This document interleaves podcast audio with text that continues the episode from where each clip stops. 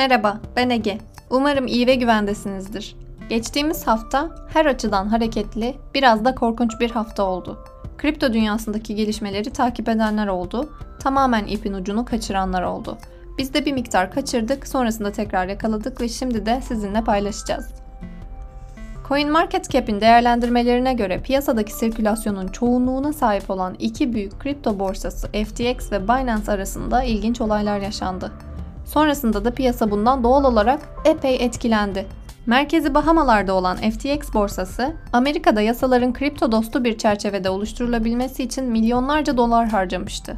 Resmi bir merkezi olmayan Binance ise FTX'in erken yatırımcılarından da aslında. İki şirket de kripto dünyasını çalkalamaya ve yatırımcıların favori platformu olmaya yasal olmayan çerçevelerde işlerini yürüterek başlamıştı. Peki her şey bir anda neden kötüye gitti? Her borsanın işlem ücretlerini almak ve aslında listelerde de var olmak için bir ana token'ı olur. Geçtiğimiz yıl Binance'in yöneticisi Zhao, FTX'teki hisselerini borsanın kurucusuna yani eski sahibine sattı ve bir kısmı için FTT tokenlarıyla, bir diğer deyişle FTX borsasının ana tokenlarıyla ödeme aldı. Bu ayın başlarındaysa CoinDesk'in haberine göre sızdırılan bir doküman ile FTX'in kurucusu Bankman Fried tarafından yönetilen Alameda Research fonunun alışıldık olmayan sayıda FTT token'ı içerdiği ortaya çıktı. Bu da fon yöneticisinin kendi şirketinin ana token'ını kayırıp kayırmadığı hakkında soru işaretleri oluşturdu zihinlerimizde. Söz konusu fon ve FTX borsasının birbirinden ayrı varlıklar olmasına rağmen finansal anlamda böyle bir bağa sahip olması huzursuzluk yarattı anlayacağınız. Binance, sızan bu bilgiler ve huzursuzluk ışığında 6 Kasım'da sahip olduğu FTT tokenlarını satacağını açıkladı. Yatırımcılar da hemen sonrasında aksiyon almakta gecikmedi ve el birliğiyle token'ın fiyatını hızla aşağı çektiler. Peki tüm bunlar nasıl sonuçlandı? Tabii ki likidite yetersizliğiyle.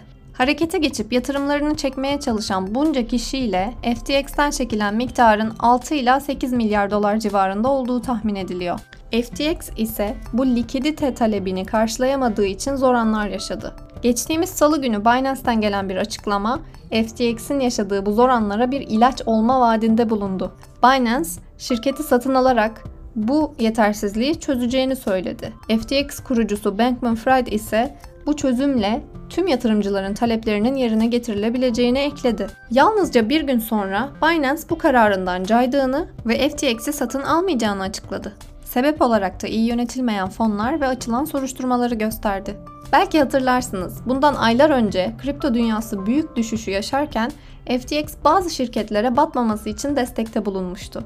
Şimdi ise bu yardıma FTX'in ihtiyacı oldu ancak aradığı desteği Binance'dan sağlayamadı. Perşembe günü ise blok zincir platformu Tron ile bazı tokenları değiş tokuş yaparak bu durumu kurtarabileceğini açıkladı. Ancak FTX cuma günü iflasını açıklayarak bu konuyu kapatmış oldu. Anlayacağınız birkaç gün içerisinde biraz fazla gelişme yaşadık. Uzun bir hafta oldu bizim için. Kripto para dünyası hali hazırda insanlarda yaratmaya çalıştığı güven konusunda sıkıntılar yaşamaktaydı. Diğer bazı şirketlere göre daha stabil bir gidişata sahip olduğunu düşündüğümüz FTX'in yaşadığı bu düşüş ise pek çok insanın güvenini sarstı. Bizi de üzdü. FTX'in ana token'ı olan FTT'nin fiyatı %80 oranında düştü. Salı gününden beri de Bitcoin, Ethereum gibi boba tokenların fiyatlarında %20'ye varan düşüşler ile büyük çalkantılar yaşadık. Sonrasında Binance FTT marjin alım-satım çiftlerini kaldırdı ve alım-satım işlemlerini durdurmaya başladı. Biraz farklı konulara değinecek olursak, Japon oyun şirketi Gre, Avalabs ile bir partnerlik kurmaya hazırlanıyor ve 2023 yılında Avalanche blok zinciri üzerinde bir Web3 oyunu piyasaya sürülecek. Yine geçtiğimiz günlerde Twitter konusunda yaşanan gelişmelerle birlikte gündeme gelen Dogecoin, büyük bir güncelleme ile hisse ispatı yöntemine geçebileceğini açıkladı. Geçtiğimiz haftanın olayları zihinlerimizi meşgul etmeyi bıraktığında gözlerimizi tekrar Dogecoin'de yaşanabilecek gelişmelere odaklayabiliriz. Bir başka gelişme ise özlediğimiz Game of Thrones, Warner Bros. Discovery projeleriyle NFT piyasasına adımını atacak. Hatırlarsanız bu şekilde piyasaya sürülen ilk NFT koleksiyonu NBA Top Shot olmuştu. Warner Bros. Discovery şu ana kadar Yüzüklerin Efendisi, DC Comics ve Looney Tunes gibi yapımların da NFT koleksiyonlarıyla anılmıştı. Bu haftanın gelişmeleri bu şekildeydi. Sizlere umarım gelecek hafta daha mutlu haberlerle hitap edebiliriz. Bizi yazdıklarımızı okumak veya dinlemek isteyebilecek insanlarla buluşturmak isterseniz linkimiz açıklamada. Tekrar görüşmek üzere.